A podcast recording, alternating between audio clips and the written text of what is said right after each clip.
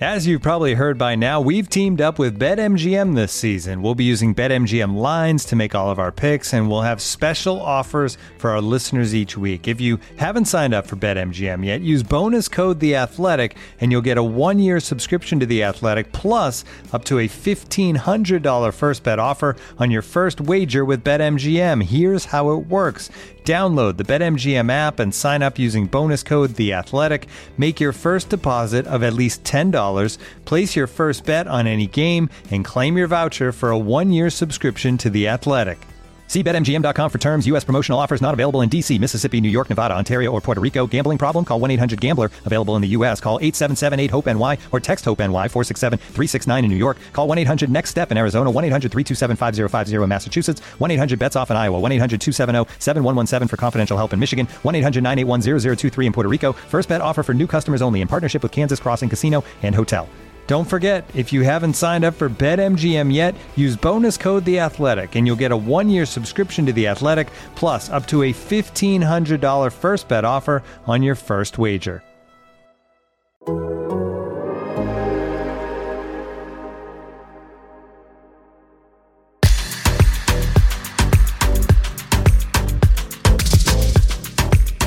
Welcome to Copa with Felipe Cardenas. I'm your host, and I'm back. This is the first Copa of 2023. As you may know, or if you don't know, I was in Qatar for the World Cup, took some time off, and now I'm here on the first show of the new year with my boy, my colleague, my friend, Pablo Maurer. Pablo, what's happening, man? How are you?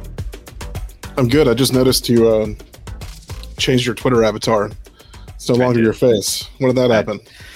I, you know, it happened recently because I, I don't like any of my like headshots or anything. I don't even have a headshot, and I was I was sick of all the uh, like dumb selfies best, I was using. So I went with best the, looking uh, dude on staff, and he's he can't show his face on his Twitter account. Meanwhile, I'm posting a selfie every 30 seconds. So you know.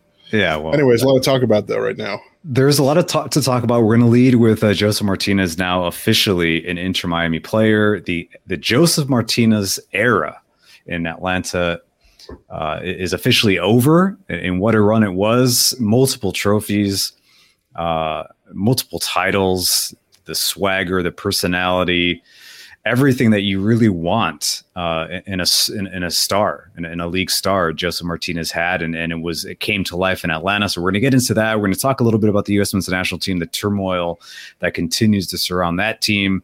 Mexico also doesn't have a head coach. These are two of the co-hosts of the next World Cup, and and they're sort of in limbo right now about who's going to lead that team in the next four years.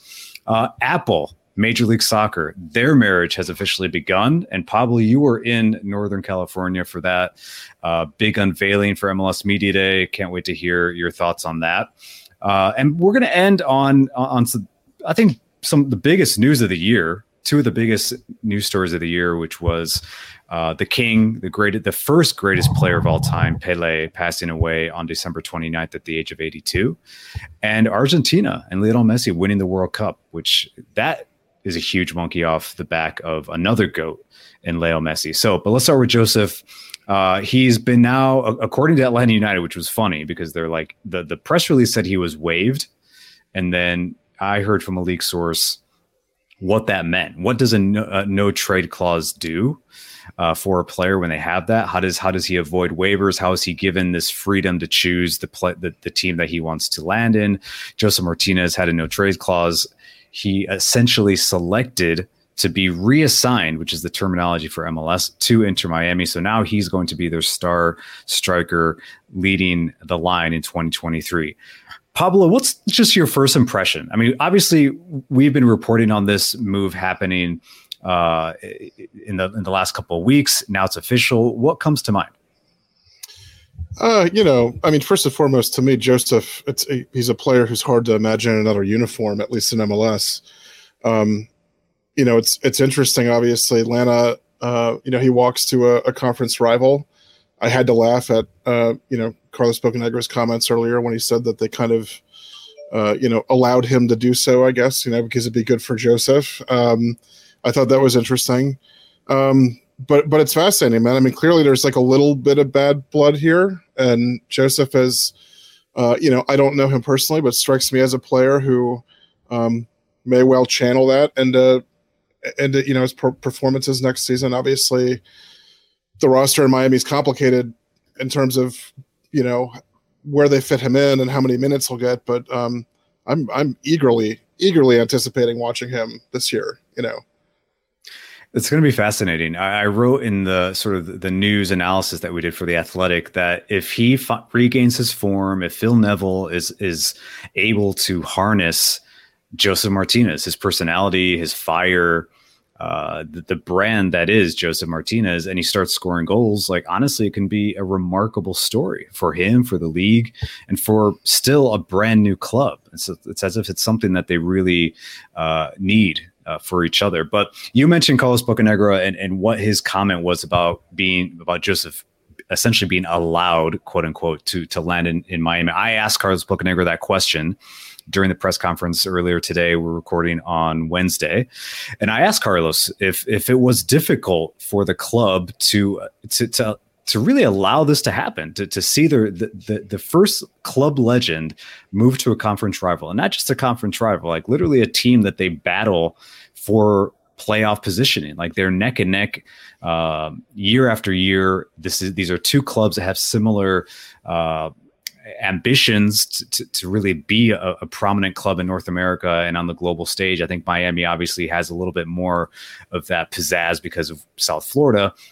But this is what Carlos Bocanegra said to us. Uh, it's not a place we would have preferred him to go, an in conference rival, ambitious club. We could have been nasty, but Josef means a lot to the club. Ownership stepped up we wanted to find a good resolution for Josef. Uh, that was pretty stunning to me. You know, I, I, was on the call, and when he said we could have been nasty, I almost like did a double take. Like he really just said this on the record. Which here's my take. I, I can't wait to hear what you have to say about this, Pablo. But it's like, yeah, we know, we know, we know, professional sports can be a nasty business. Uh, so can advertising. So can retail. So can the service industry uh, every industry, every walk of life can be nasty, but that doesn't make it okay. Like we don't want, we don't need nasty relationships a, in life. What, what, a low bar to set for yourself. you know I mean? You're talking about the the your franchise player, yeah, a dude who is identified with Atlanta United, and you're acting like you've done him a, a favor by not taking the worst possible route. The use of the word nasty is just like strikes me. Yeah. You know what I mean? I don't know. Just it just it did like like it did to you, it kind of took me aback. I was like, yeah, I know you could do that. You could do whatever you want. You could, you know, I mean, you could hold any player hostage. Guess what? Like nobody, like no player wants to play for teams like that. That was also my my first thought. Is like, if I'm not an Atlanta United player and I listen to Carlos Bocanegra say that, like, well, we could have been nasty, but we didn't. It's just like, you know, it's a little ridiculous, man. Well, it was it, essentially was like it, it, says a lot about the way so many players have left this club. Like they leave under negotiations that don't go the right way for them. That they sort of there's it's like a breakup rather than uh, a thank you and a farewell. So that happened with several players: uh, uh LGP, Leandro Gonzalez Pires, Julian Gressel. Uh, you know, even Michael Parkhurst when he retired, it just didn't seem like it was the exact way he wanted to go out either uh, you know, Jeff Larentowicz, a lot of players that I think deserved another ending. Now, Josef Martinez is, is next level in, in, comparison to all those players that we've just mentioned. And, you know, the, the build the statue hashtag that Atlanta United fans love to, you know, trot out there, probably never going to happen. But it's, it does say a lot about what this player means to the club. So, Pablo, I mean, can he can can he thrive again? Can this can this player thrive again in in Inter, at Inter Miami and in MLS? Like, what are we getting here? Yeah. Um, first of all, I'd like to see that statue be of Josef flipping a table of chicken and rice. I think that's the preferred pose. Um, you know, like I said, I'm just sort of struck by this because uh, I do think, I mean, you even saw it last year in his play with Atlanta United, where he seemed motivated by a lack of play time, motivated, you know, by by doubters, that sort of stuff. Um, and I was struck also in his comments today.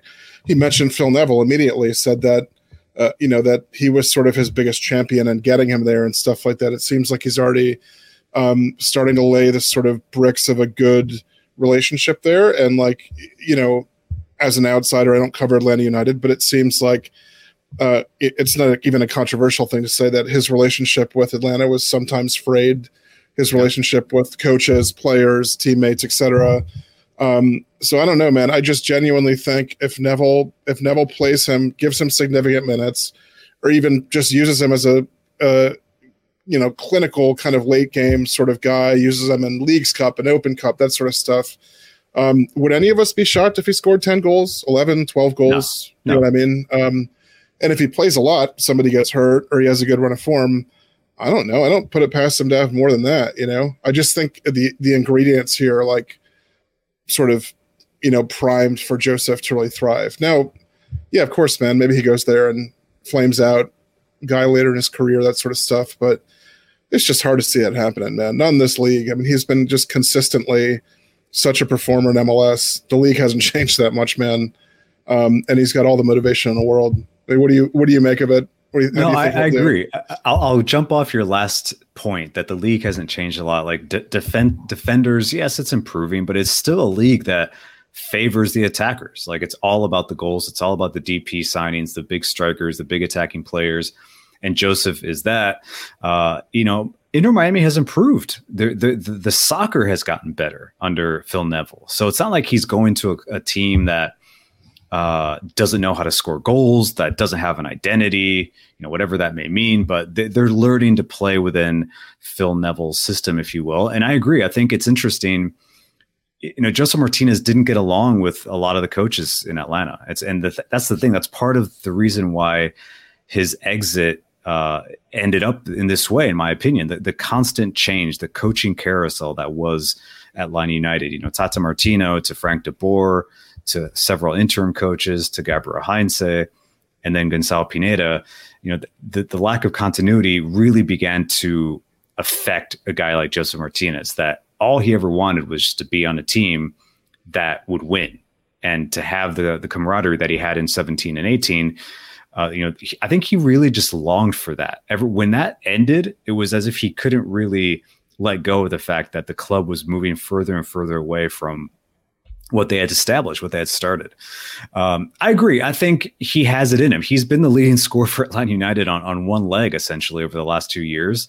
When his playing time was cut by Gonzalo Pineda, uh, both whether it was a tactical decision or the relationship just honestly began to sour, uh, he still led the team in goals. He was still the most dangerous player on the field for Atlanta United. He was still the guy that was coming in when they needed a goal, and they needed a win, and he was playing that role. So, yeah, I, I, agree with you. I think he can fit several roles in this stage of his career, but it's not like he's a 35 year old striker. You know, he just had a serious knee injury that that lingered, and today he told reporters like, "I went through a lot of tests. The knee is good." You know, he's grateful for that, and now we have to see. We have to see how it goes. Um, uh, uh, something else I want to get your take on, Pablo. Though, like th- this, what is a star in MLS? Like, do I've gotten so many DMs. I've talking, I've spoken to people that are close to Josef, and the, the term that they use is he's he left through the back door, which is a translation to Spanish. They say that a lot, like um, se fue por la, la puerta de atrás. You know, it's like they didn't show him the respect he needed. Yeah. Yeah. Is is does MLS are they in a position to do that? Like this isn't Real Madrid, this isn't Man United, uh, this is a seven year old club. Like but it's still this is one of the things that as most affecting fans in Atlanta that he wasn't shown the proper respect, if you will. What do you think about that? Yeah, I mean, I think about I think of of ways that other clubs, uh, be it you know Orlando and Kaká, or, or even like Miami and Higuain last year. And Higuain was yeah.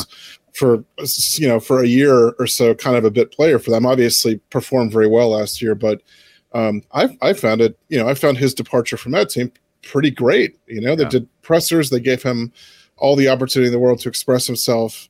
Um, and the stuff with Josef is just like, you know, it's tough when this happens in preseason. There's no real way to sort of honor him on the field, that kind of stuff. But, um, but yeah, man, I mean, the guy is like, look, realistically, Josef Martinez is not like an international megastar, right? But I mean, when you when you talk about within MLS, he's uh, he's an iconic player in the history of the league. Yeah. Period. And when you narrow it down to just Atlanta United, he is the player, right? I mean, he is Messi at Atlanta United. He's like what Messi is to Barcelona, Josef is to to actually he's almost maybe even more like Cruyff at Barcelona or something like that. You know what I mean? He's like foundational, yeah. like an OG players you identify the club with, and it's like it does. It sort of pains you. I mean, the part of me that's incredibly petty and loves this sort of stuff is like thrilled. You know, you already sort of start thinking, you know, like, oh, if he scores against him, is he going to celebrate, et cetera, yeah. et cetera? Because it, it, it, uh, you cannot help but be a little, um, uh, I don't know, disturbed is the right word, but bothered by, by the handling of this. And again, I really hate to come back to this. And you know, look, man, players are always going to want to play for Atlanta United. It's a flagship franchise in the league, period. But again, if you're an agent or you're player and you're looking at this sort of stuff, you're like, man, the front office there doesn't necessarily take care of players who are like foundational. What are they going to do with me? You know what I mean? Yeah. Um, yeah. I just, I just think it's food for thought. You know, the way they handled all this. So, and who yeah, knows, man? Maybe, maybe when he comes back for the first time, they'll do something. Yeah, that happens sometimes, but, but who knows? Yeah, I mean, I, would heard that something was was discussed, and and the reason why I bring that up now is because this didn't happen over the last few weeks. Like the Josef Martinez leaving Atlanta has been in the works for yeah. several seasons, uh, and and in 2022 it was like the the writing was on the wall. Now you know I, I broke that story in October that he had been told by Carlos Bocanegra that they were moving on from him, that he was not part of the future plans at that time uh, I think the understanding was that Josef Martinez wanted was willing to stay and, and to work it out. The club made another decision, and and that's probably for the best. You know, you don't want a guy that truly doesn't want to be in at the club in the locker room. It just doesn't make any sense. Perhaps the timing was right, uh, but it does say a lot about the the culture of Atlanta United and what I feel the new president and CEO Garth Lagerwey. I think it's one of his to dos is to go in there and and figure out okay, like who are we? Like, what is this club? Like, why are players leaving upset all the time? Uh, that's not the legacy I think the club wants, especially in this new era of Apple and MLS and all the content creation that's going to be coming about the leg the legends of the of the club and you know you don't you you don't want bitterness from some from some of these players that have been here with a seven year old club. Of course, to your point, Pablo, it's like sometimes pettiness is just part of the, the, the real world and and I think this is a, a sort of an example of a lot of egos, a lot of big personalities, ultimately not getting along. Uh, and it'll be really interesting to see how Atlanta does honor one of their, or not one of their, their biggest player of all time, a guy that they used to send uh, bobbleheads of uh, to the fans, golden statues of Josef Martinez to the fans. They created a hologram of Josef Martinez kneeling like he does when he scores a goal on top of Mercedes-Benz Stadium. And I think Pablo, I think if he comes when when uh, Inter Miami and Atlanta United play for the first time in May, I believe, in South Florida, if he scores, uh, he's not. I don't think he celebrates. I really don't. I think he'll do the whole. Yeah, like, you know, we, calm we like down, to, calm down. I had this conversation with uh, with Lucho Acosta, right? Who who you know left DC United on similarly bad, well, frankly, on worse terms. Um, and I had a conversation with him a while back. You know, I think it was before the first or second time he played United, where I said, "Vas a celebrar?" You know, si si marca, and he and he he said, uh, "Por supuesto." You know, like obviously, you know what happened when he scored? Nothing. Just the yeah, the yeah. hands down. No, cal- calmanse. No, está bien, está bien. You know. Like, yeah. So so yeah, I think you're right, man. I mean, I, and I do think uh, um, I think Josef has always had a great relationship with Atlanta's fans, right? Mm-hmm. I mean, uh, and I think I think when you don't celebrate in that uh, manner, it's a it's to show of respect to the fan the fans of the club, really, not the club itself. You know, exactly. so you're probably right, man. Yeah, I'm sure he daydreams about just like scoring a bike against Atlanta United and looking up at the front office suite and just like kissing the badge of Inter Miami or something. I don't know, but I seriously doubt that's going to happen. Uh, you're right. When players decide not to do that, it's it's it's for the fans. It's not really. Oh well, the front office treated me so well. I'm not going to celebrate. No, they're like they're fucking they're footballers. They they celebrate goals. Um, so yeah, so this is going to be really interesting. Inter, Inter Miami, he he took the number seventeen. I, I, I didn't. I saw the you know Pablo uh, Paul Tenorio reached out to me on Slack. He's like, "Did Josef take seventeen because of the 17s?" I don't know if, if you're listening and you're not an Atlanta United fan. This is probably news to you as well, Pablo. I don't know. Um, mm-hmm. Darren Eales created this nickname for Atlanta United's fans. He calls them the 17s. Okay. They're the 17th player on the roster. yeah. Uh, but it's very important to United fans. It's part of the, the, the, the, I guess the, the launch of the club. And Josef took number 17 for, for Inter Miami. Clearly he's, he's the number seven. He's, he's probably being a nice guy, leaving who, I don't know who has number seven on, on Inter Miami, but he's being nice and he's taking 17. But there's a little bit of irony there, no? Yeah, maybe we're making more of that than uh, than it is. Uh, you know, if I if I mean that's the first I'd heard of that. You're right. Um, do you think Josef had ever even heard of that? No, you know, that's like, that's what I told that's what I told Paul. I'm like, he probably has never even heard of that either. But yeah, yeah, it's part it's of another storyline. That would make like good lead yeah, lead uh, you know story or something like that. So thank you, Josef. You know. Yeah. Yeah. Um, so yeah, so we'll close it out on that. You know, I think Josef Martinez, the you know, something that Carlos Bocanegra said that I do agree with uh, during the presser this morning. He said that he met with Josef uh, in 2020, shortly after he had a knee the, that knee injury.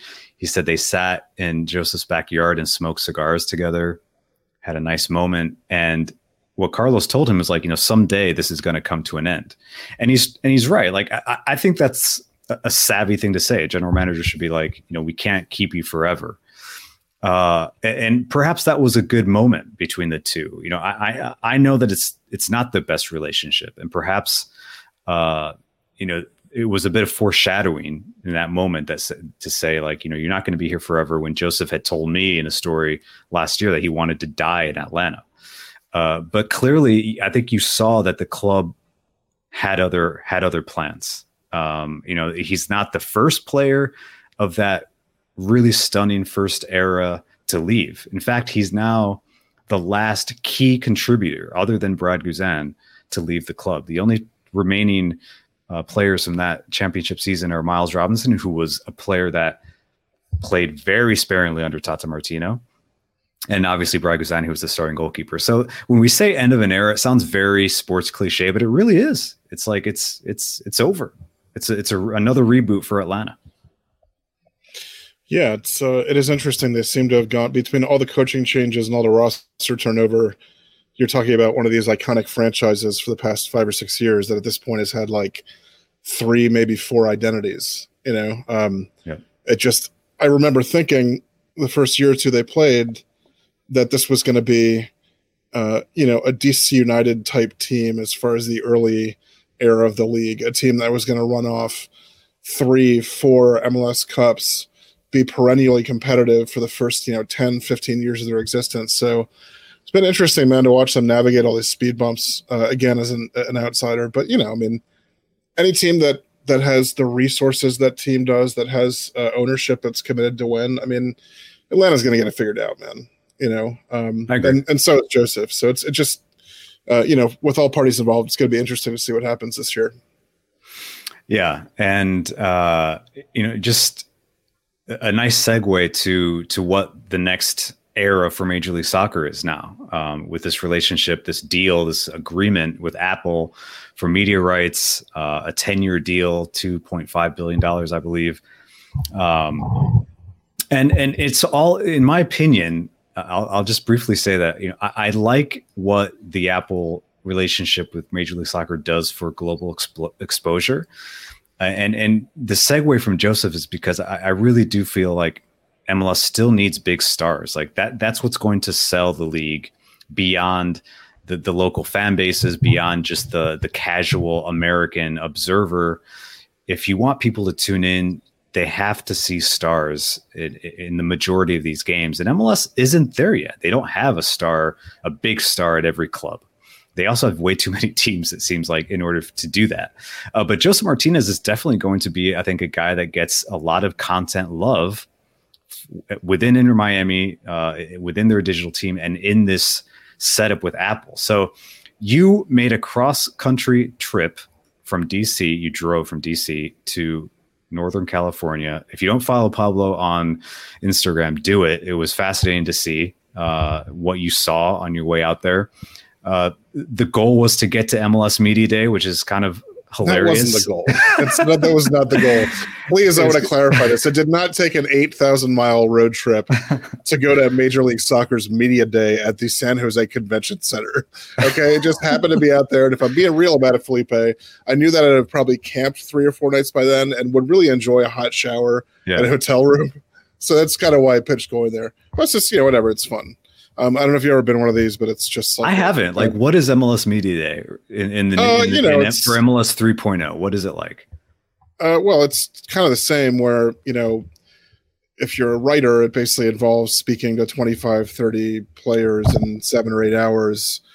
Um, you know, ideally the sort of top line players in the league. I don't really know that that was the case this year. And then in addition to that, it's, you know, conference rooms full of, you know, TV networks and content capture studio where they do all those stupid videos of players like catching balls and smiling or like stepping up to the camera, etc. Just all in one kind of thing. Um, Lo- Lots of full year- kits, right? Full kit. absolutely, you have Yeah. just dozens of players walking around a convention center in cleats uh, and boots and shin guards, shorts and you know shirts. I mean, it's it's a little ridiculous. They're just sitting around bored for six hours, you know, and, and they're full kit. Um, this year was different though, as you mentioned, because um, MLS was doing a an event with Apple, kind of rolling out some of their on air talent. Um, you know, for this new Apple deal, I thought it was. Uh, I could give you my thoughts if you want. I thought it was yeah, like yeah. Uh, it. yeah, you know, it was it just felt very much like a victory lap for MLS and Apple before they'd even broadcast one single game. Um, you know, and I think it's interesting to me, Felipe. I've, I've thought more and more about this deal with Apple and MLS, really, and, and I think Don Garber, the commissioner in particular, sometimes it feels like they're kind of chasing cloud. Um, I I sort of An iCloud. Yeah, Sorry, sorry. I think uh, I think of you know how they've added teams in Austin and Nashville. I sort of want to always want to be in these like hip, young, forward-thinking cities. And to be clear, that's obviously a financial decision too. Those are their customers, but um, you know, part of me feels like they were just seduced by Apple in the way that you or me or many consumers are seduced by Apple, where the design is right. It's almost cultish in a way. Yeah. Um, you know, after this media day event, they had an event out at Apple HQ. Same type of deal, just you know, like uh, you know, kind of flexing corporate muscle for sponsors and for media and stuff like that. Um, but you know, it remains to be seen whether this product is even uh, going to be worth consuming. You know, so so to me, that was just what struck me. It seemed very, very George W. Bush mission accomplished banner behind him kind of thing. You know, so I guess it's it remains to be seen what'll happen. Yeah, I mean, again, like you, you make a great point. Like I'm an Apple guy. I'm a full-on Apple consumer. I can't imagine my life without Apple. Like that's just it. Like I'm, I'm completely. I drank the Kool Aid. I chugged it. You know, I, I've dunked. I've been dunked by the Kool Aid. Whatever you want to say. Uh, and, and and so perhaps I'm a little biased to think that yeah, like I like the deal.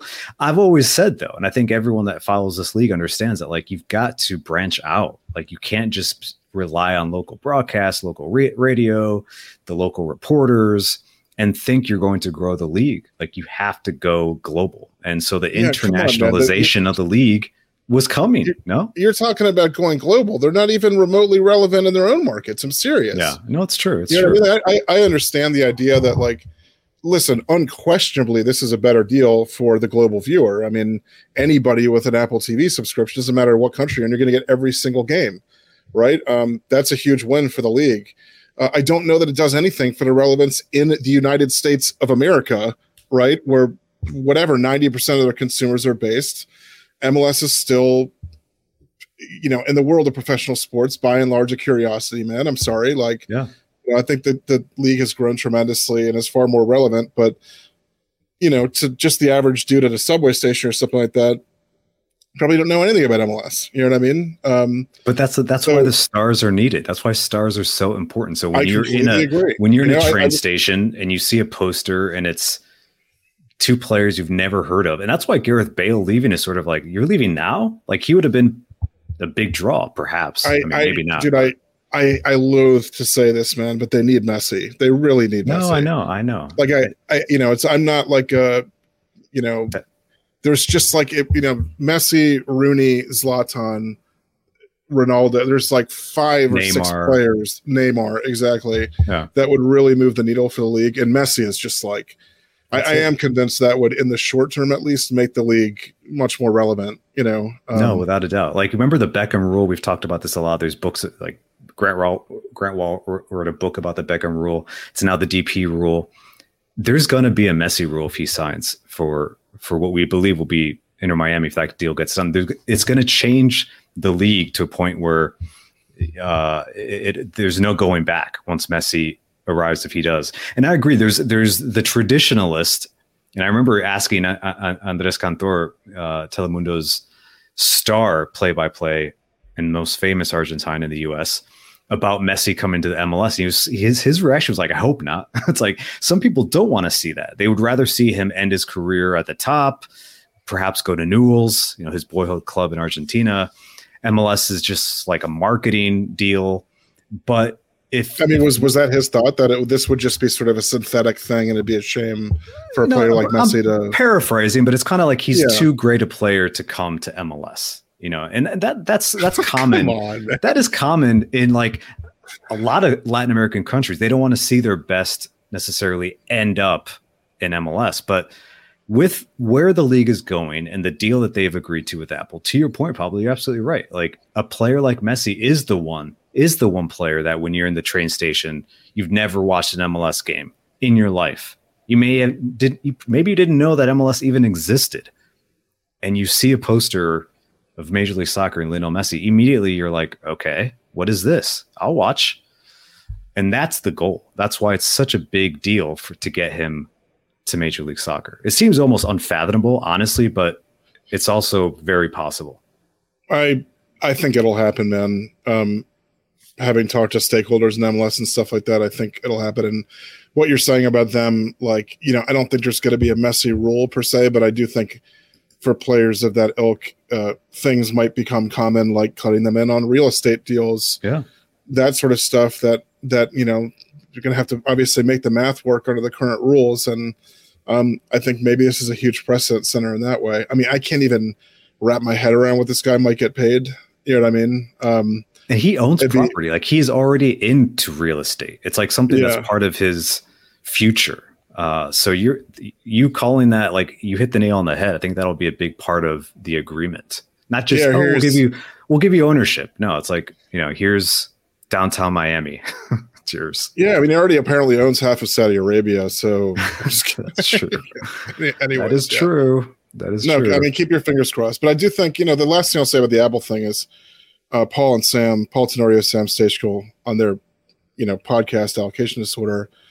Uh, it's an which, by the way, I award-winning podcast. Award-winning, award-winning award podcast internally- allocation internally, sponsored yeah. by Dude Wipes. I so I listened to the last episode of Allocation Disorder. I'm so ashamed to admit this. Like walking through Arches National Park, you know, it's beautiful natural landscape, and I've got Sam squawking in my ear. But um, you know, I do think uh, Sam made a good point. It's one I thought of too, which is I can't figure out how this Apple deal makes sense for Apple financially. They'd Yeah. have to sell, you know, four or five million subscriptions. And I know there's other pieces, advertising.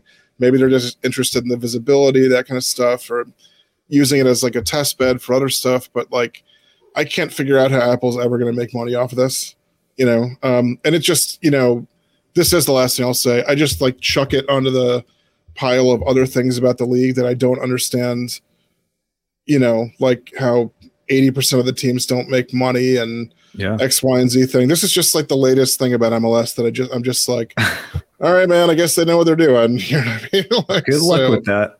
Yeah, no, here's my theory about Apple. I agree that uh, I, I do think it's sort of like the their way of dipping their toe in what is soccer media rights.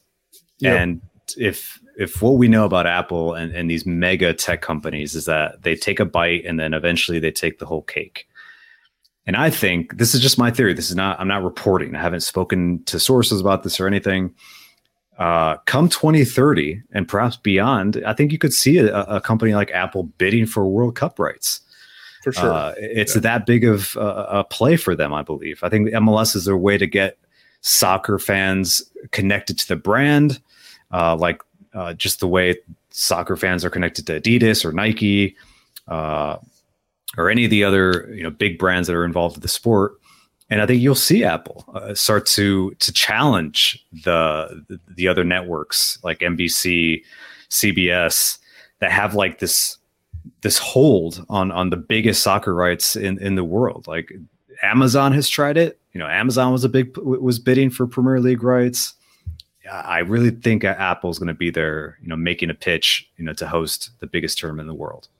I think I think you're right too about something which is uh, I just got this uh, like late '70s U.S. national team warm up um, off eBay, and it's Adidas. And I'm looking at this thing, and it's like just classic three stripes down the shoulders, the Adidas design. It's got concentric kind of numbers like the Mexico World Cup sort of motif. And I, you know, you're just looking at this thing and salivating, and you're like, and you and I talk about kits all the time. We talk about Adidas, it's sort of like iconic thing. I just wrote yeah. that denim kit piece, and it was this like, and you know, it's it is one of those things where it's like the brand has just been associated with the sport for so long that it's become cultural. You know, it's like not like uh, we, are sitting here talking about a corporation.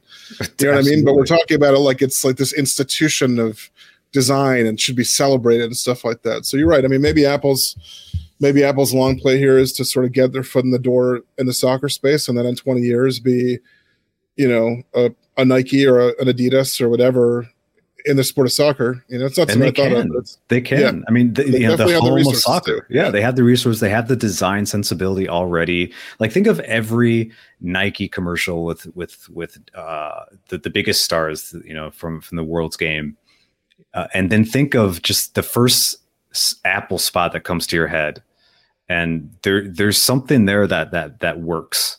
Uh, yeah, think and, of like the silhouette of Brek Shea dancing around with an iPad. Totally, that's what I'm talking about. That is what I'm talking about. I, listen, we just we should just let's just move to Apple to Cupertino and be the creative yeah, directors and yeah, just yeah, like exactly. Let's go. Know, let's we'll bring Brek Shea as our ACD. Uh, but yeah, I, I, agree. I think that's a long play. It'll be interesting to see. You know, you mentioned Paul and Sam and allocation disorder. They they had a good conversation about the subscription model. Like, how does how is Apple going to figure this one out? Uh, it'll be really interesting to see how people, how fans, uh, how willing they are to pay the premiums. There's there's going to be a lot of games that you can watch without paying, but there's going to be a lot of games on, on behind a paywall, and we know that for a lot of people, paywalls are like, that's it. That's that's the deal breaker. I'm not moving past this. But there's going to be a make or break point for a lot of fans. This episode is brought to you by Michelob Ultra, the official beer sponsor of the NBA. Want to get closer to the game than ever before? Michelob Ultra Courtside is giving fans the chance to win exclusive NBA prizes and experiences like official gear, courtside seats to an NBA game, and more. Head over to michelobultra.com slash courtside to learn more. This episode is supported by FX's Welcome to Wrexham. Celebrity owners Rob McElhenney and Ryan Reynolds' small town Welsh football club has finally been promoted into League Two after 15 seasons in the National League. Dedicated staff and supporters celebrate the team's return to glory while bracing for the newfound challenges that come with being in a higher league. Will Wrexham AFC stand up to the challenge and rise again into League One? FX is Welcome to Wrexham, all new, Thursdays on FX, stream on Hulu.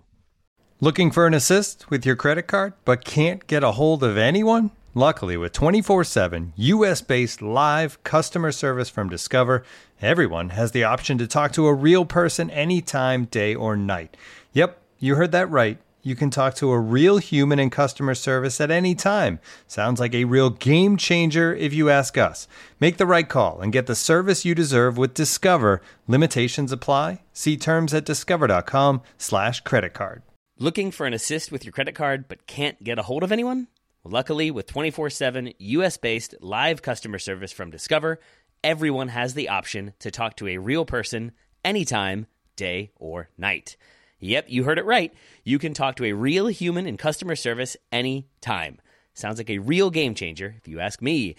Make the right call and get the service you deserve with Discover. Limitations apply. See terms at discover.com slash credit card.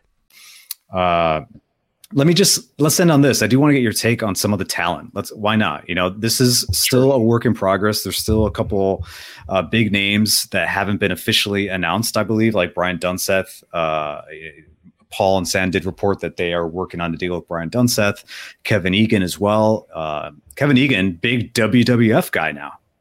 big superstar in that space as well. But he was the voice of Atlanta United over the last few years. A deal is being worked out for him as well. Uh, Taylor Twellman, obviously the big name. That's what everyone is talking about. But and so before I just get your take on the talent in general, we don't need to go name by name. But what do you feel when you look at the the the diversity of this group? You mentioned it in a story that you wrote that they did almost intentionally go younger uh, with this mm-hmm. with this talent pool. You know what what is going to be the the premier duo though? You know we had John Champion and Taylor Twellman for so long, Stuart Holden, John Strong on the Fox side. It's like you know these pairs, you they're like married couples.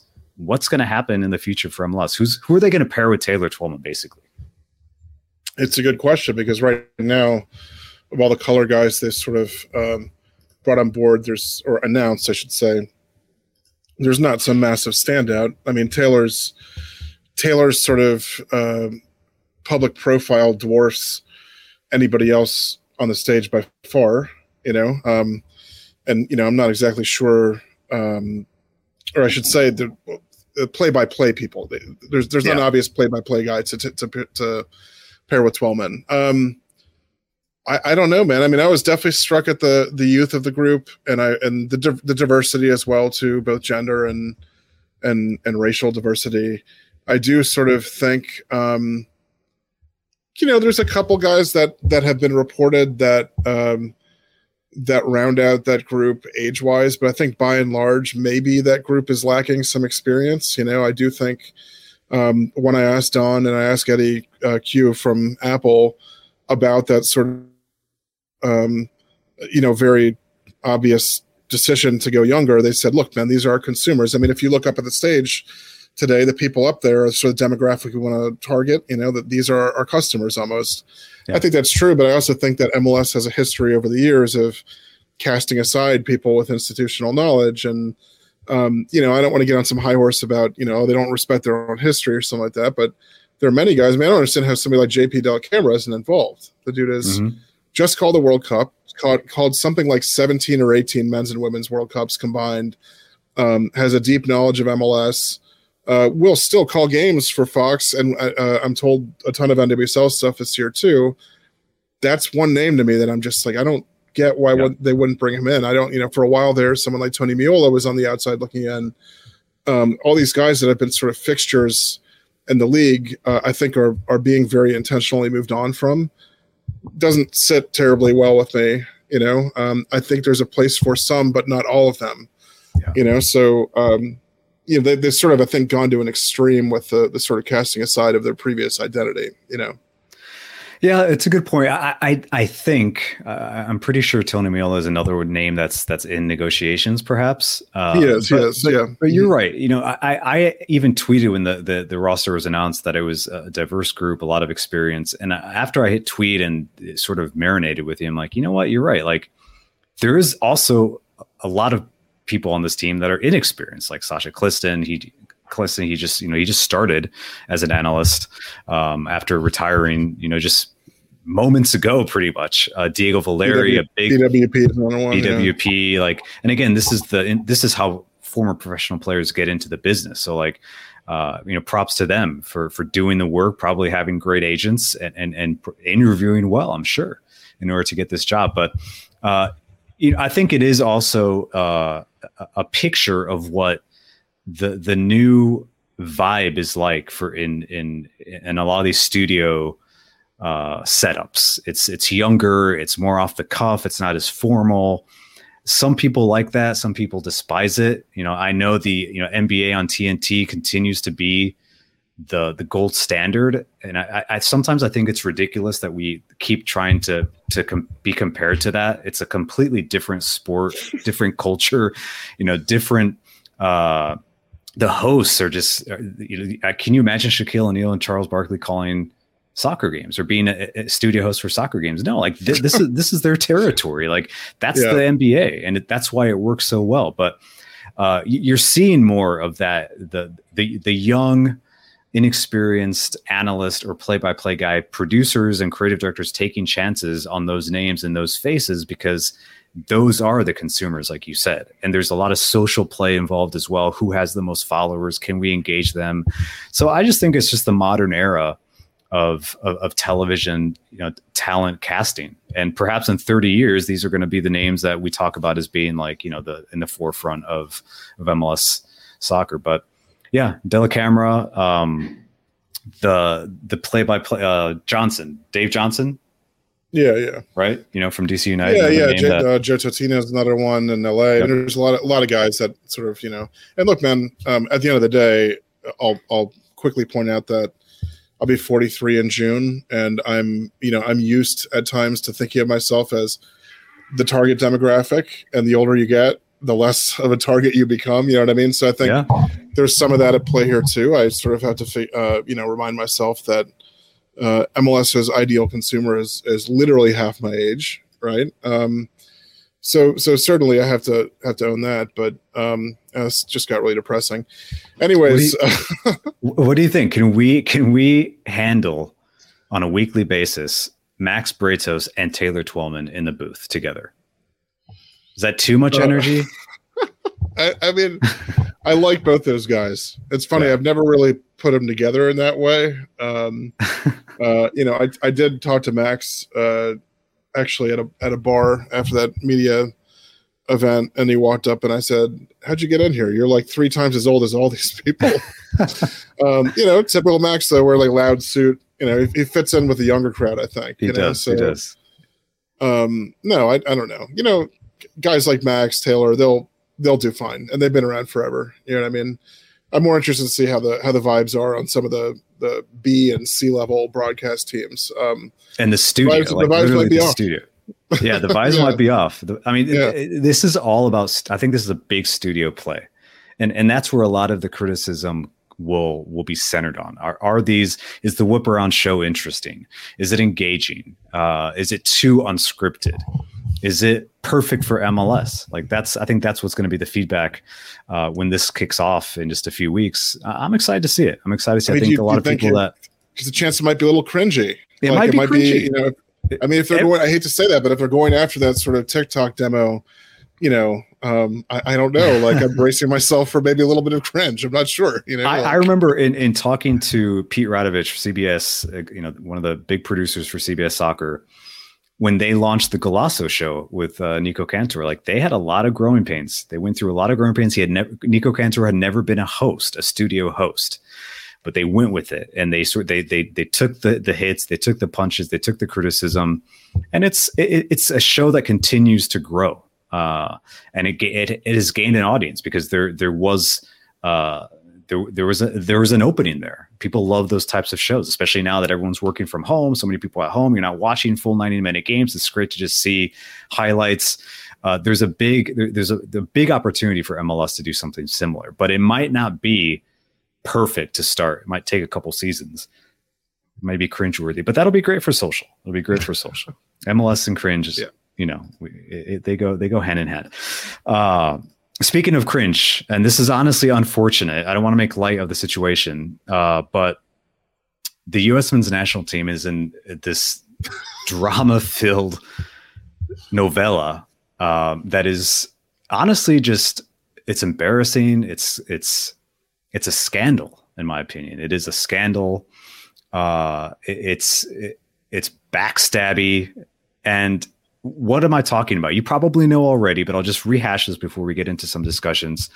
Uh, you know, Gio Reyna did not play much at the World Cup under Greg Berhalter. Greg Berhalter then gave a speech, which was supposed to be off the record, where he didn't name Gio Reyna, but he essentially used him as an example of what poor sportsmanship looks like, what what what a player that isn't giving his all looks like at the highest level.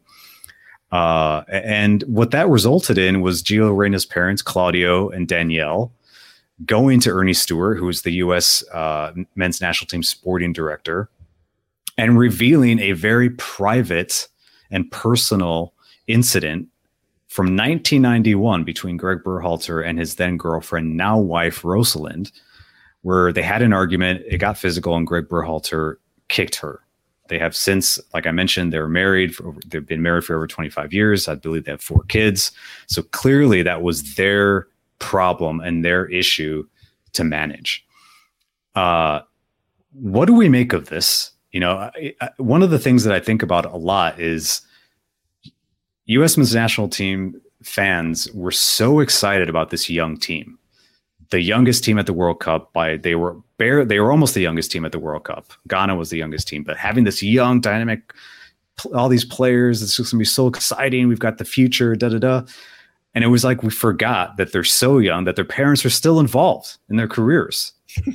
and this is what we've it's been this is what it's led to uh, an ugly incident but pablo it's been thoroughly reported it's it's been exhausted at this point but it's not solved because greg berhalter is still in limbo here what were your first impressions when you began to hear what was developing which some people have compared to extortion yeah i mean my first thought uh, you know when Greg gave that leadership summit, the uh, you know the remarks that were supposed to be off the record or whatever was, uh, um, how dumb are you to think that you could say anything to a room full of people and have it be truly off the record, right? Um, so my first thought was uh, was that Greg Berhalter did a pretty stupid thing.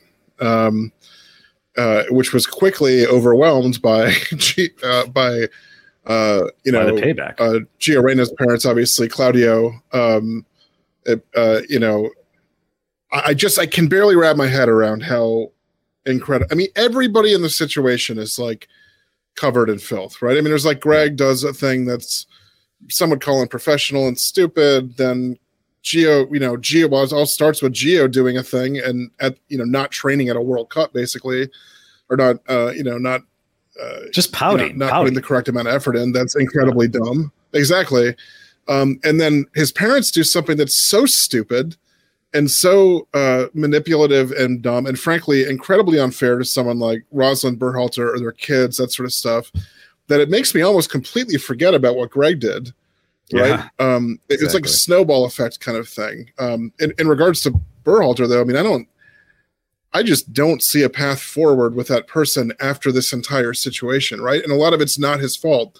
A lot of it's the exposure of a, a situation that obviously was dealt with, and um, you know he was open and honest about it. Obviously, when it came to light, uh, but you know, I just think, you know, it's like, and then it keep, keeps going and going. I mean, if like if you know, Claudio Reyna obviously is a GM at Austin FC.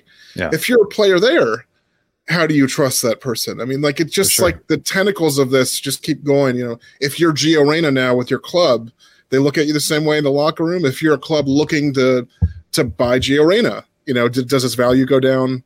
I mean, it's effing crazy, man. Like it just goes on and on and on. You, I, I, try, I've tried to like not make it, not like sensationalize it or whatever, yeah. Not make it into like you described it at the novella, but it just is, man. Like it, it's like undeniably it makes the Harkes Wynalda infidelity thing in 98 look like child's play, like a Hallmark movie. You know what I mean? Yeah. It's just ridiculous. Like, and and this is my personal opinion. You know, Danielle Reyna, uh, having given statements to multiple outlets, including the Athletic, you know, admitting I went to Ernie Stewart. You know, this is what I said. This is why I said it. Which I just was to me, it was such a bad look uh, to to even just admit to that. Um, and and there is an, inve- there is an investigation that that is underway within U.S. Soccer concerning that and a- alleged uh, inappropriate behavior towards staff members from third parties. It's just like it's not over yet. And the, when I the think hilarity, of the hilarity of her saying like, "Well, I didn't think it'd become a whole thing. I just said it to." Ernie, you know, like uh, a, we're as a in a friendly conversation or whatever. I mean, like, yeah. come on. And dude. also, You are know, we like- are we honestly all are we just supposed to believe that she, Claudio didn't know that that was going on? Give me Yeah. give me a break. Like when I think of Danielle Reyna and what she admitted to, I just immediately insert Claudio Reyna as well. To me, he is just Oh, of course, of as course, guilty. yeah, like course. he's not Yeah. going to let his wife take Yeah. the hit, and and you know I'm going to continue my career as a GM, and it was one of U.S. soccer royalty. No, like you you've you've tarnished your legacy here. I mean, Uh, I'm, I'm not trying to like not to bring Eric Wynalda into this, but it does make you. It reframes the way you view like his comments earlier in the World Cup about how Claudio had been expressing his frustration with playing time and stuff like that. Of course, of yeah. course, these dudes were sitting. Of course, Claudio and his wife were sitting around stewing on this, and you know, it, it's my assumption they probably made this decision together. You know, I mean, it just it, it's just like it's ridiculous, dude. you yeah, know, like it's. And here's the other piece too. It, like, I started to, to keep talking over you, but like, you know, we're talking about Greg, and the question right now is, does does U.S. Soccer bring him back? Greg has at least publicly expressed that he still wants the job. I don't know about that though. If you're no. Greg Berhalter, do you really want this job? Given all of this BS, given all that sort of stuff, given the fact that right now you could probably get a job coaching a mid-tier European club, right? Somewhere in I don't know Scandinavia, wherever, right? Like good money, don't have to deal with any of this stuff. And if he does return as the coach, he's going to get asked about like this is not going to go away for the next three years. Yeah, yeah, it's not going away. It's it's going to be the players will be asked about it, and what will happen is what we saw happen in Mexico. It will damage the club. It'll damage the locker room. It'll damage the vibes of the team. It'll affect the way they play. Uh, it'll be the focus of the report reporters' questions, even when it should be based on tactical decisions or player selection. It's all going to come back to this is awkward. Greg Berhalter is still the coach. I agree, and and just on a little bit of recency bias here.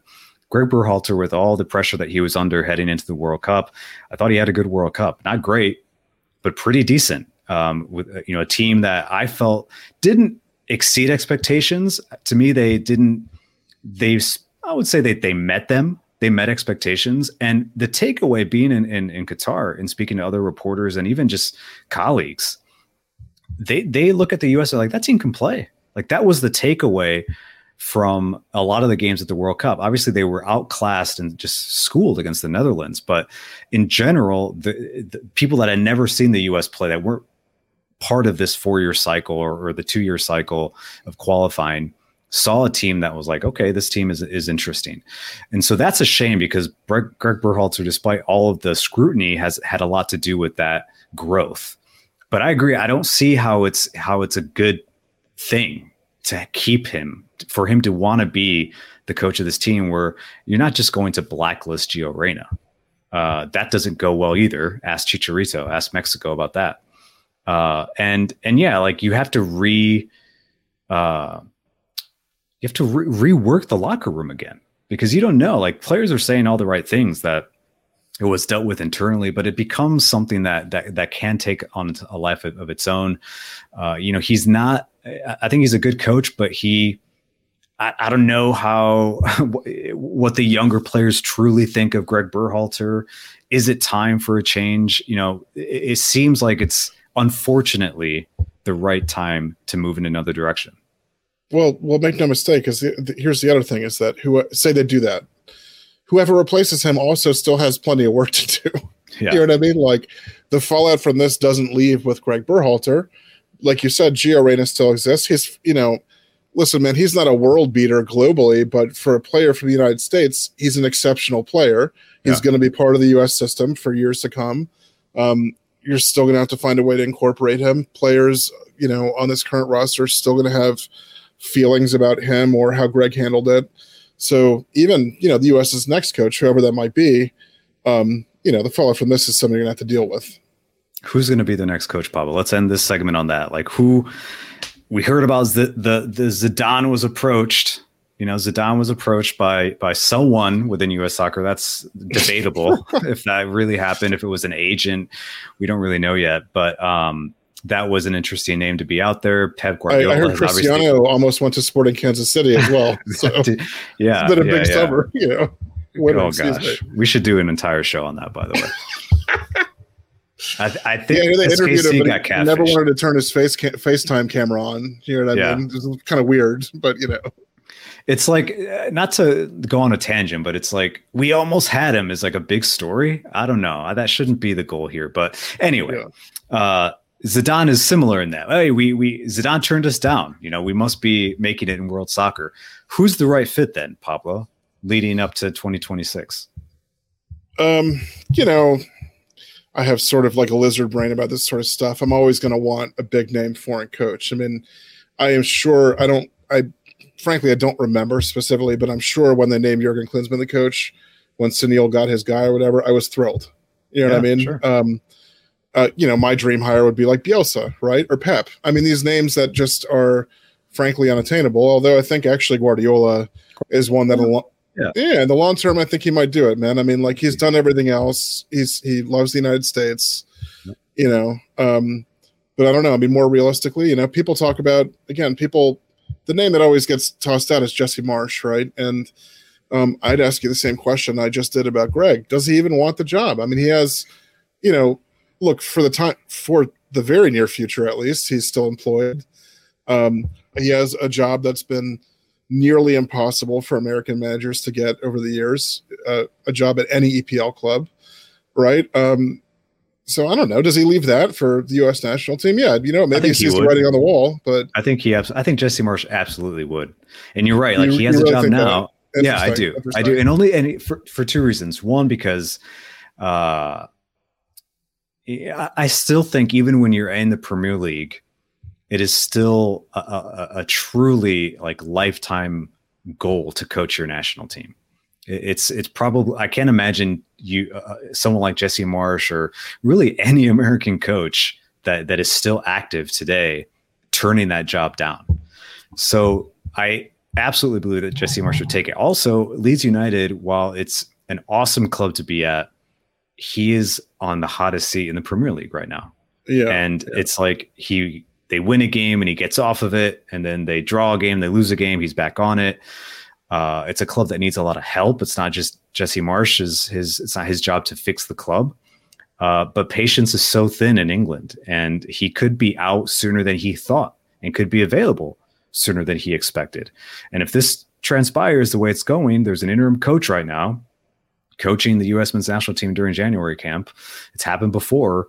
If Jesse Marsch is available, I don't know how you don't approach him. I, I still like Jim Curtin. Uh, I think mm-hmm. even though uh, I think he's he's he really is built to be at a at a bigger have a bigger opportunity at a bigger club outside of the United States. Uh, you know, it would be interesting that type of personality coaching a national team. Uh, but yeah, I think still Jesse Marsch is the top guy, and I absolutely believe he would take the job. All right. Speaking of another segue, um, the World Cup. What's happening in four years? Uh, Leo Messi, after winning the World Cup, said he wants to continue to play. That was a big, big story during the World Cup in Qatar. Like, what happens with Messi if they don't win the World Cup? What happens with him and his international future if they do? For a while there, after they lost to Saudi Arabia, it was like, this is it. Like, he's they're not going to win. He's going to go out as as the, as that the, the, one of the best players in ever to not win a World Cup title. Clearly, that was flipped. He has a World Cup title. He's won everything. There's nothing else for Leo Messi to do, but he still wants to continue playing. Pablo, we just talked about him being so huge for MLS. How big would it be to have him in the North American World Cup, Leo Messi? Yeah, I mean, huge. I, I, I told somebody um, during the World Cup in Qatar that, like, to me, the only way that you ever saw Messi in an Argentina shirt again was if they won. You know, I thought if they lost, there's no way he ever plays them again. Um, but with the monkey off his back and sort of with very little pressure, just sort of go out there and enjoy it, you know. So and yeah, I mean, if he's still look, if he's still playing, he's still healthy. Um, I don't see any way he doesn't make the roster as like a no. An experienced guy, an impact guy late in games, maybe even still a starter. You have yeah. no idea, you know. It's just like uh, it would obviously be massive, you know. Um, especially because he'll probably be playing for the Houston Dynamo at that point. You know, so he's going to be, he'll be playing for his third MLS team. Probably. Can you imagine the MLS and Apple promos when the you know the uh, whatever MLS will have uh, 85 teams by then, and Messi will be a designated player for Shakhtar, Scranton, Wilkes-Barre FC, or something like that. So. The Messi the Messi rule will be that he has to play for like several teams in one season. That's exactly. It. That's it. He just has it, to do it. It cracks me up, man. I just did this Pele story, and um, I should say Pele story, and um, he retired from the NASL in 1977. And I was like, he'd watch games in 78 or 79 on tape, or they're on YouTube, and like um, uh, Pele would just still be there, like the league just still trotted him around. It's like you know walked him out on the field before games.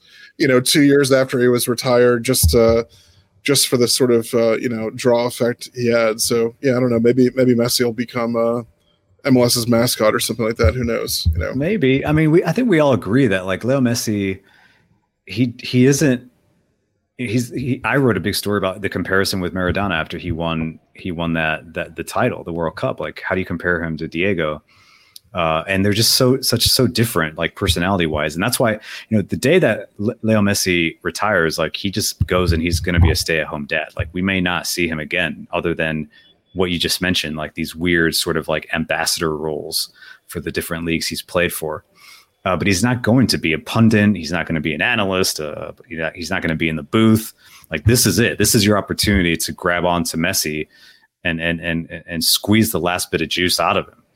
Uh, and, and, I can guarantee he's a big, big draw for the World Cup in four years as well. Uh, but let me before we get to Pele, do you remember the conversation we, you and I were having during the World Cup final when it was? I think it was maybe it was three three at that point, or maybe it was two two. I don't know. And, you, and I just remember you wrote to me. You said, "If they lose, if Argentina loses this game, it's going to be so tragic." Yeah. And like obviously they didn't lose, but like why did you say like let, let's explain like the the the culture that is the fanaticism that is Argentine football in that moment. Yeah, I mean, it was as much about how the game started. Obviously, just sort of like yeah.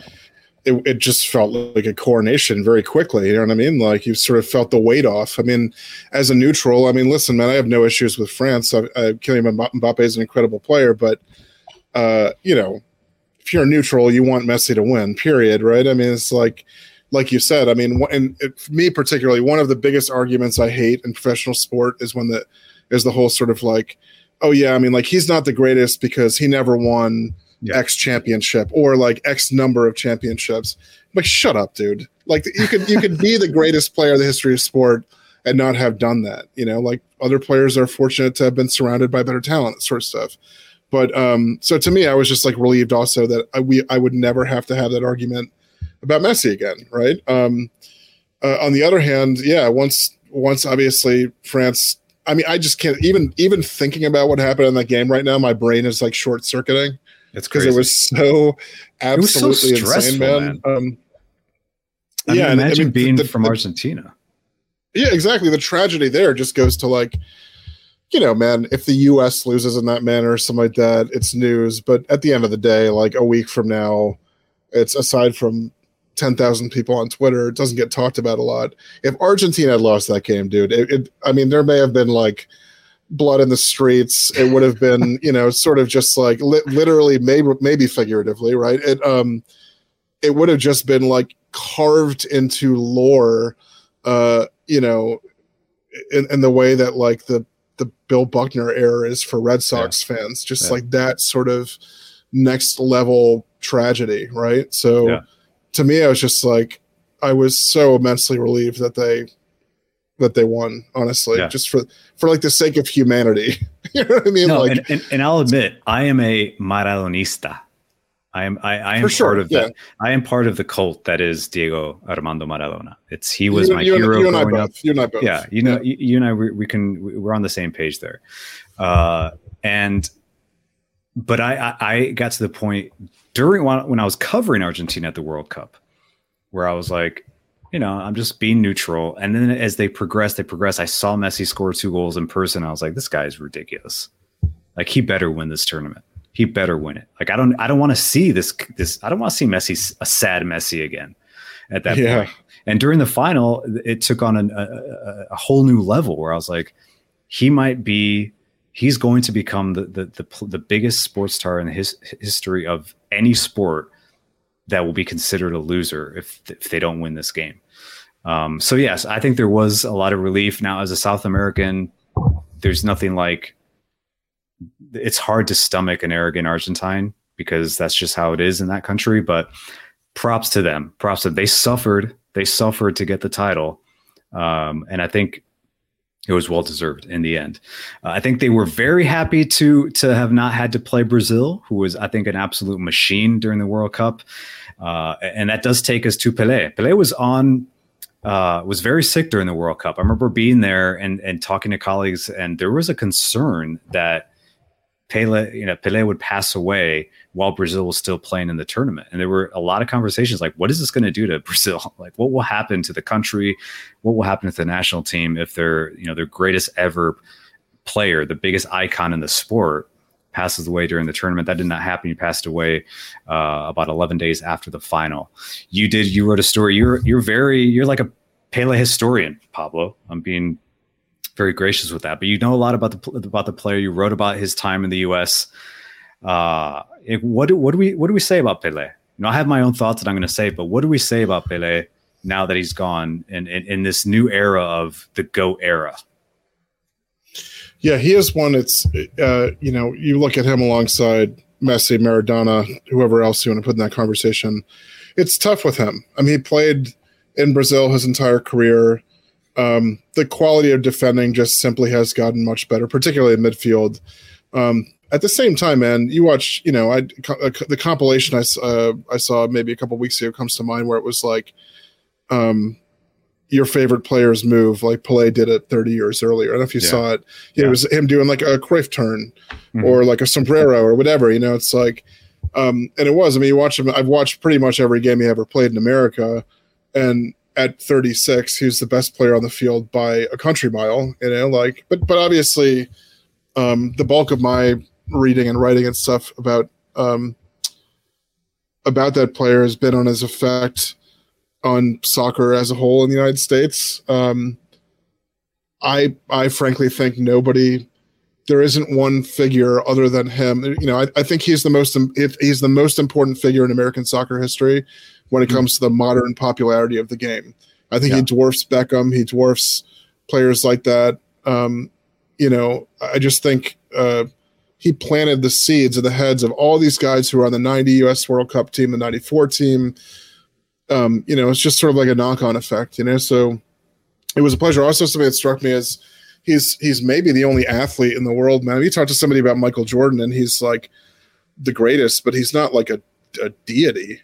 I mean, you talked yeah. you talk to anybody about um, Pele, and he's like, you know, I remember I talked to Sergio Mendes, this just crazy famous Brazilian musician, and he was saying things like, to me, uh, Pele means happiness and togetherness, and it means like, and these are not things that are typically said about people. Right. You know what I mean? He's speaking about or him athletes. like he's a feeling, or athletes yeah. especially. Yeah. Um, you just can't find one person who says anything truly bad about him. You know, and obviously, I mean, we saw like in the Netflix documentary a couple years ago. He has his own complexities. He largely stayed out of politics during a time yeah. when Brazil when he could have, yeah, he could have been a voice. hundred percent. You know, um, but if the worst thing you can say about him is that he didn't go out of his way to involve himself in certain situations, uh, you know, it's just like it's tough to find anybody who doesn't describe him as being incredibly generous with his time, the greatest player in the history of the game, et cetera, et cetera. So, yeah, and like Pele, like growing up, uh, you know, we're kids of the 80s and 90s like he we i was still watching you know cassette tapes about from all his goals. Like those are the tapes that my dad bought me. It was pele. Like it was it was yeah maradona came later. Um, but we were we we knew all about pele as kids. Like he was the best player ever. Like there was there was no discussion um, and and his his path through the United States, I think, made him probably the only player up until now. Yes, we can talk about Leo Messi and Ronaldo and all that, but like he in a time where, where, where soccer in the states was not even. I mean, you can't even call it a niche sport. It was uh, was it? I'm not sure, but like he was known to everybody. Everybody in the United States, all over the world, but especially in the U.S., a country that's not known for its soccer, well, they surely knew who he was um, and and that's part of his legacy for sure. Yeah, I always think about the fact that you know he was injured a couple times during his time in the United States, and I want to say the um, the Cosmos who he played for. Obviously, they played a game against the Philadelphia Fury at Veterans Stadium, and he was injured, and I think thirty five thousand people came just to see him walk out there in a jacket and yeah. you know kick out a ceremonial first kick. I mean, he was he was a transcendent figure. And and what you're saying about um, his stature to people of our age is entirely true. Because look, man, to people like you and I who grew up with soccer, um, Maradona, yeah, you know, by, by the time I was six or seven or eight, was like my favorite player. Mm-hmm. Again, though, um, Pele was like almost not even a player. I mean, it was just yeah, like yeah. in the air, a symbol. Right? This he was, was like a dude who was like, right. You you talked about the videos. I mean, he did a bunch of like the instructional VHSs and stuff. He did with um, like the Pepsi Cola tapes and like all that the Mastercard tapes all that sort of stuff. I mean, like I, I, am talking about this like these are mixtapes or something like that. Like his hot stuff, like the Pepsi Cola mixtape. um, you know, all that sort of stuff. It was just kind of in the air, right? I mean, he's like the only. He was the first, and um, you know, there haven't been many more soccer player just to be on The Simpsons. He was like they kind of lampooned him for being obviously in every commercial in the world, but like yeah. that was his stature. I mean, in, I don't know, in 1992 or something like that um, to somebody who's 12 or 13 if you're transcendent enough to show up in a cartoon probably that says something that's huge um, you know so for sure he was like he was it dude i mean he was my dad doesn't even care about soccer and and knew who Pele was and knew he played for the Cosmos and you know yeah. so yeah. This is what I'll say about yeah. Pele. Also, we can we'll end on this because we talk a lot about like his skill. You mentioned the skills that he he sort of was the first, right? The OG uh, of so many of these skill moves and the techers that we see in, in soccer today. But what gets underlooked, uh, overlooked, I'm sorry, what gets overlooked a lot, and this is this came to mind with I shared this this reel with you on Instagram. It was these old guys from Argentina, former Argentine coaches that were players back in the 70s and 60s that played against Pele. And it's these Argentine guys talking about how physical a specimen Pele was.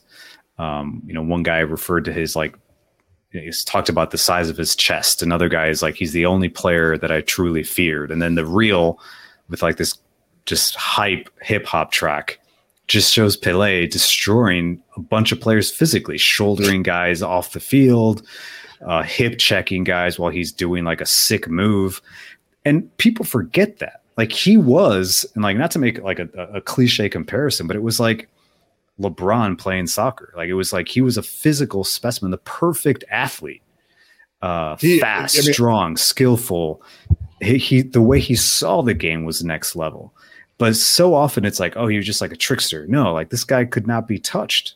He was that special. Yeah, I had to find a clip of it, but there's a game uh, in America. You know, I think it's a Cosmos Tampa Bay Rowdies game where he he hits Rodney Marsh, this player from the Rowdies, so hard. I mean, the dude literally, I think, does a full flip and lands on his back. Um, and I think the the story behind that was that he had, uh, you know, when Marsh came to the league, they said, uh, you know, you've been described uh, by by your ownership here as the white Pele, and he said, oh well, I think Pele is the black Rodney Marsh. I think that you know, obviously, Pele, like even to even be associated with a player that's just sort of like a middling player in England or something like that. The first time he saw him, he absolutely crushed him. You know, Love so it. yeah, the, the reel you sent me that it kind of got me like hyped up almost. It was so like, yeah.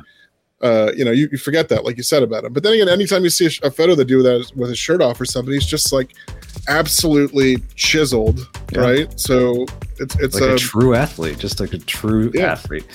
Yeah. Rest in peace, Pele, one of the best players ever, probably the, the, the, best player, the biggest footballer in the history of the game, without a doubt, is Pele for the biggest brand of football still, Brazil. So, uh, Pablo, thanks again, man. Love when you come on. We'll have you again. And uh, to all the listeners, thanks for staying on. It was a big show, a long show. We had a lot to talk about, a lot to cover, but it's the first show of the year. See you all next week.